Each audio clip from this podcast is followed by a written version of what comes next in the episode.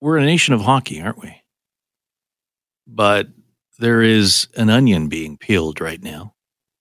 The Prime Minister, Justin Trudeau, says he believes it's difficult for anyone to have faith or trust right now in Hockey Canada after learning the latest news about the organization's cash fund to pay for liabilities, including sex abuse claims. When I think about the culture that is apparently permeating the highest orders of that organization. I can understand why so many parents, why so many Canadians who take such pride uh, in our national winter sport are absolutely disgusted by what's going on. And certainly as a government, we will continue to be unequivocal in our uh, condemnation of what we're learning. Hockey Canada has been under intense scrutiny since May when news broke that the organization quietly settled a lawsuit filed by a woman who alleges she was assaulted by eight unnamed players including members of the country's 2018 World Junior Hockey Team. Uh, that followed a gala in London, Ontario. That's four years ago. The organization has since had federal funding cut off because of the handling of its case. Major sponsors have paused.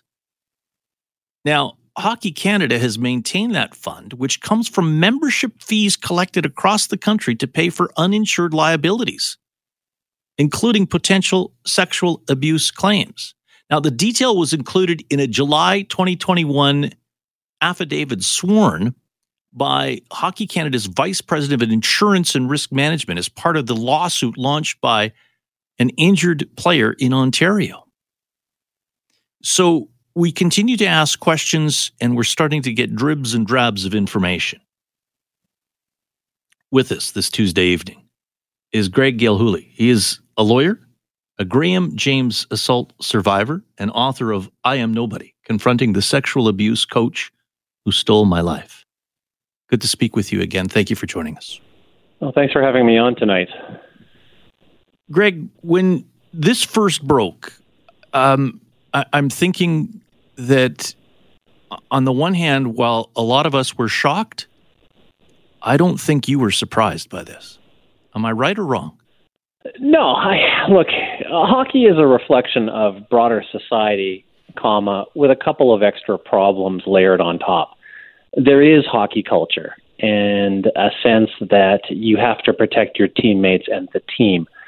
And the problem that that brings with it is that any time something happens, whether it's illegal, whether it's immoral, whether it's just out of the norm, there's a tendency to rally around the jersey and the logo and the teammate and not on getting the truth out or doing the right thing. And so when when situations like this happen in the setting of hockey, there's a real problem.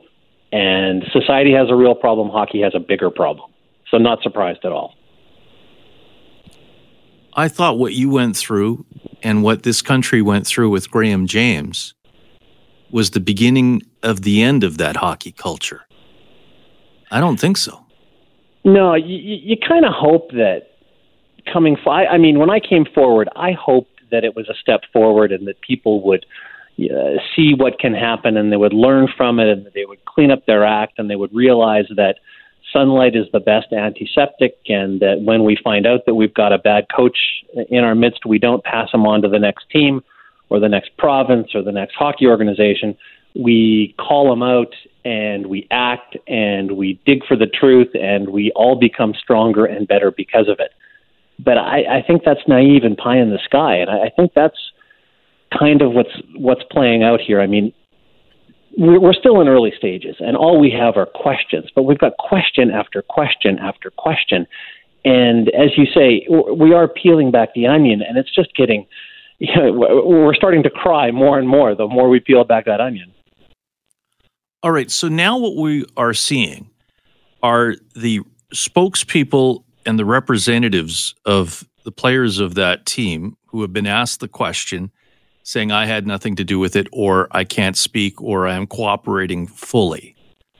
Um, this is, and as I understand the allegation here by the woman in question, was uh, some of the the the papers that had been filed said that there this was um, a consensual act between two people, but suddenly others came into the room, and that's the the the nub of this. And so suddenly, you have Hockey Canada settling this lawsuit. We find out about this, and our jaws collectively drop over this simply because how can an organization do this? And, you know, it's all about protecting the brand. Well, the brand now, uh, as we have seen as a result of the suspending of funding and advertisers stepping aside, uh, a major blow here to Hockey Canada, and that's still an understatement. So help us peel the onion because as a lawyer, you have questions too. Take us down that path here of the questions that you believe need to be asked. And I'm hoping it's a, a parliamentary committee. I'm, I'm hoping it's an organization that can put people down, swear them to um, to tell the truth, the whole truth, and nothing but the truth, and then you know another process hopefully continues to peel that onion, and at some point we get uh, we get a cleansing of this system. Well, let me let me rain on that parade right now. That ain't happening. For the very reason that the players who were in that room are not going to willingly tell the story about what happened. Today, we heard from one lawyer, Paul Fenton, who's representing one of the players who uh, was allegedly involved, unnamed, but he effectively threatened the media and said, look, nothing illegal happened. If you so much as intimate that any illegal activity went on or that my client was involved, we're coming after you because the police have already cleared these people. And that's not true. There's no uh, you are cleared and you you are free and we have found you to have done nothing wrong. We don't have that standard in law. We have uh, the standard that says, hey, let's take a look at what you did, and if you did is is bad enough that the state should sanction you, we're going to sanction you. But no one has been exonerated or cleared of any wrongdoing at this stage. But the reason I say it's not going to happen, the, the dream world where we get to the bottom of this, is because if that's where one of the player's lawyers is already, we will never hear from that player again until and unless it's in court. Uh, and that that's just the reality of it. These these kids have every right to lawyer up. It's it's not the moral thing to do. It's not the thing that is designed at getting at the truth. It is a legal defense, and these kids will be terrified tonight when they put their heads to pillows because they know what went on. And and let's let's take a step back. First off, we don't know what went on. We hear today from reports that there are snippets of videos floating around that capture some, but not all, of the night's events.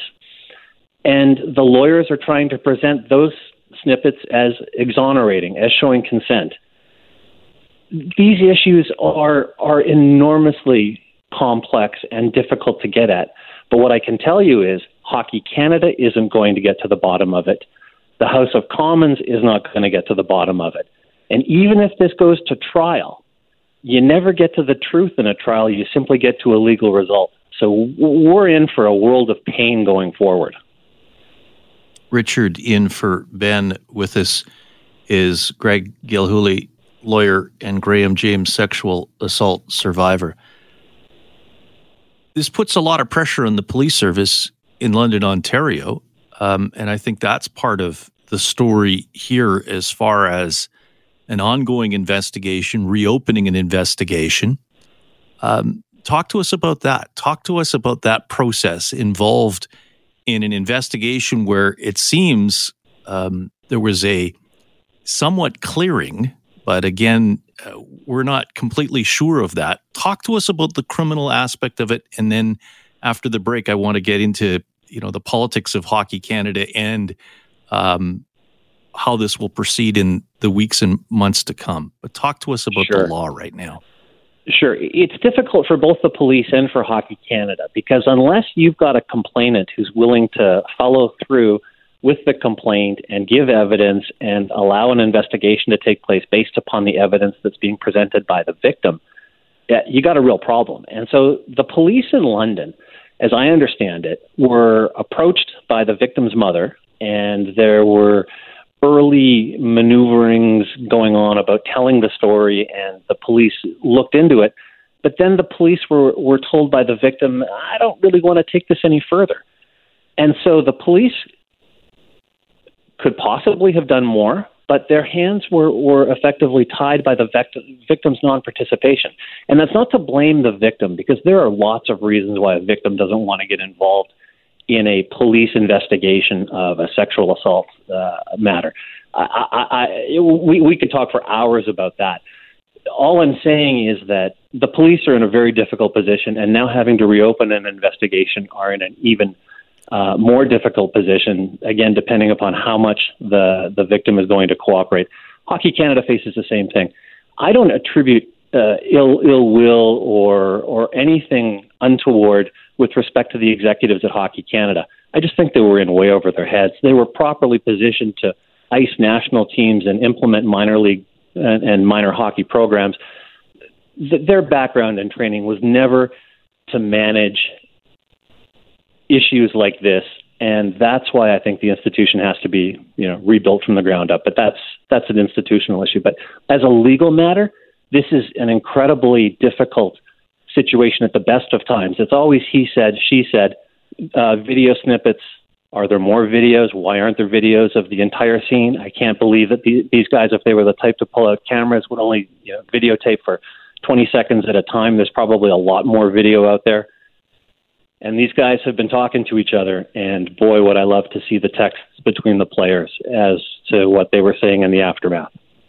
When we come back, we'll talk about as we move from criminal to the civil liability here and that settlement, and ultimately what needs to happen at Hockey Canada. I'm Richard in for Ben. Please stay with us. Richard Cloutier in for Ben. The federal government froze funding to Hockey Canada's pending significant reforms after news broke of an alleged sexual assault and out of court settlement involving members of the 2018 World Junior Hockey Team.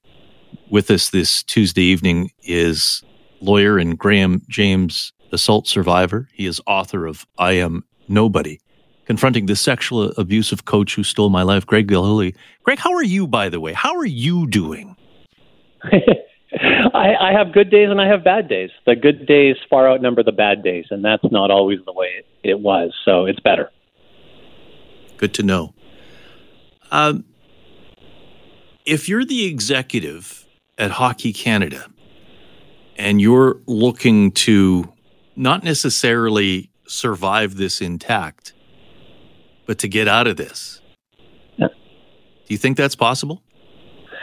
Uh, it's possible. Uh, my, I don't think it should be possible. And and uh, again, I don't think these are bad people, but I think these are, are people who were in way over their head who who made fatal mistakes. And the the institution of hockey should not be put through something like this. And so when Hockey Canada finds out that something happened, and, and clearly something happened that night, whether it was legal, illegal, consensual, non consensual, something awful happened that night to the point where uh, the police were involved and now there's a civil lawsuit flying out there, and uh, Hockey Canada settles it, this, believing that something significantly wrong took place.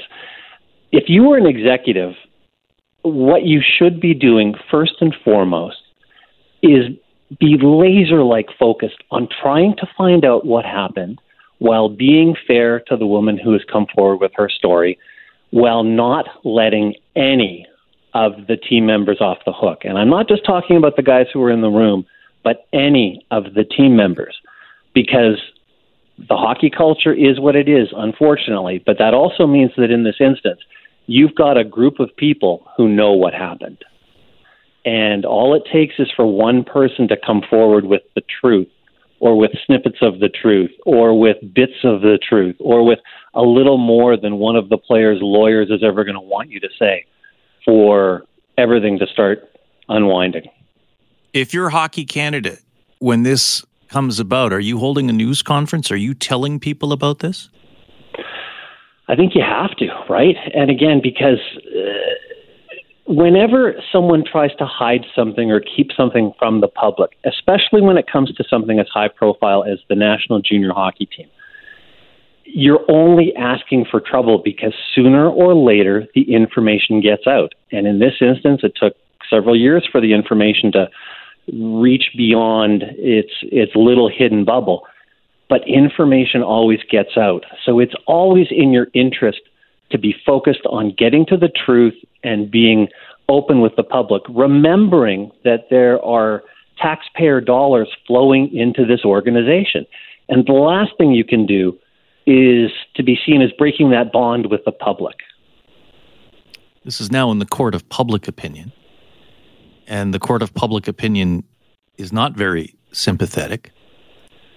Others that I have talked to have said, well, you know, it's hockey. Um, it's hockey. You're going to have a hard time changing that hockey culture. You're going to have a hard time in this country changing this. How does change begin, in your view? Because we're still having that conversation, Greg. Yeah, and, and the thing is, change begins with changing the people. I mean, the person who replaced Tom Renney, I understand, is a wonderful man, but he's been with Hockey Canada for three decades. Glen McCurdy, who is in charge of risk management for Hockey Canada, had been there for three decades. You've got hockey lifers instilled in hockey culture running Hockey Canada and they are not necessarily exposed to the ways of the world and what it's like to be running a major organization in 2022. And that's a real problem. And hockey culture, it's going to take time to change. How many decades was Don Cherry the, the voice of, of hockey throughout Canada uh, after the first period? Uh, Ron MacLean, how many how many more years? God bless Ron MacLean, wonderful guy. But how many more years are we going to have to listen to him be the voice of the NHL. Uh, it, it, it's time for a change, and you've got to change the people to change the culture. And if not, if not, you're going to get more of the same. I mean, look, if if if I wanted to run a national organization like a hockey team, I would hire hockey lifers, and that's what you got here. And so you got an organization that did what they thought was best for Hockey Canada and the jersey, and not necessarily what it was uh, incumbent upon them to do to to be truthful with the Canadian people, to be truthful with the Canadian government helping to fund them, to be truthful with the sponsors, and more importantly, to be fair to the victim who who came forward. And can you imagine the pressure that this woman was under? I mean, she wanted to go home with one of the guys, you know, and and and that that's fair if you had asked her early in the evening while sober if she had planned on having sex with eight guys, I can absolutely guarantee you whatever she says on video at 3:30 in the morning drunk, she did not want to have sex with eight guys that night. We all know that. I mean, just at a commonsensical level, we all know that. So then when this issue comes up within the walls of Hockey Canada, Hockey Canada should be saying, "Oh my goodness, we've got a problem. We've got to come clean with everybody right now." We should not be finding out about this in 2022. Greg, I appreciate your perspective. I appreciate your insights in this. Thank you so very much for joining us. Oh, thanks for having me on tonight. Canada may be known for its landscapes and friendly people, but beneath the surface lies a darker side of crime, history, and the paranormal. Since 2017, the award winning Dark Poutine podcast has explored the shadowy corners of the Great White North and beyond, delivering chilling tales from a uniquely Canadian perspective. Hosted by Mike Brown and Matthew Stockton with over 300 episodes and fresh releases every Monday, Dark Poutine is your weekly ticket to the creepier side of Canada. Listen to Dark Poutine on Apple, Spotify, Amazon Music, or wherever you get your podcasts.